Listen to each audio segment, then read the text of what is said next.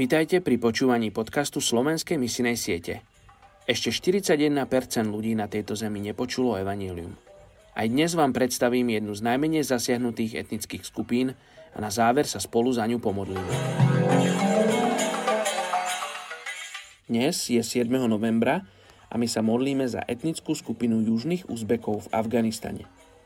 Etnická skupina južných Uzbekov sa formovala z vln dávnych migrácií. Uzbeci ktorí hovoria svojim tureckým dialektom, sa identifikujú ako sunnickí moslimovia Hanafi, aj keď v súčasnosti ide skôr o kultúrnu identitu než o náboženstvo. Meno Uzbek, ktoré bolo prijaté v 14. storočí, znamená nezávislý alebo vládnúci. Názov sa zdá byť vhodný, pretože ľudia z etnickej skupiny Uzbekov v severnom Afganistane zostali súdržnou skupinou, kde im vzdialenosť od hlavného mesta Kábulu umožňuje určitú autonómiu. Ľudia z etnickej skupiny južných Uzbekov boli menej ovplyvnení vojnou ako iné afgánske skupiny.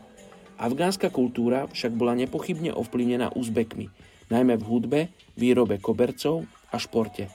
Poďte sa spolu so mňou modliť za južných Uzbekov v Afganistane. Otecko, ja ťa prosím za túto hrdú, skupinu ľudí, ktorá ťa ešte nepozná. Modlím sa, aby sa zjavil vo snoch, vo víziach alebo skrze svojich poslov o tom, aký veľký si ty. Sa modlím mene Ježiš. Amen. thank you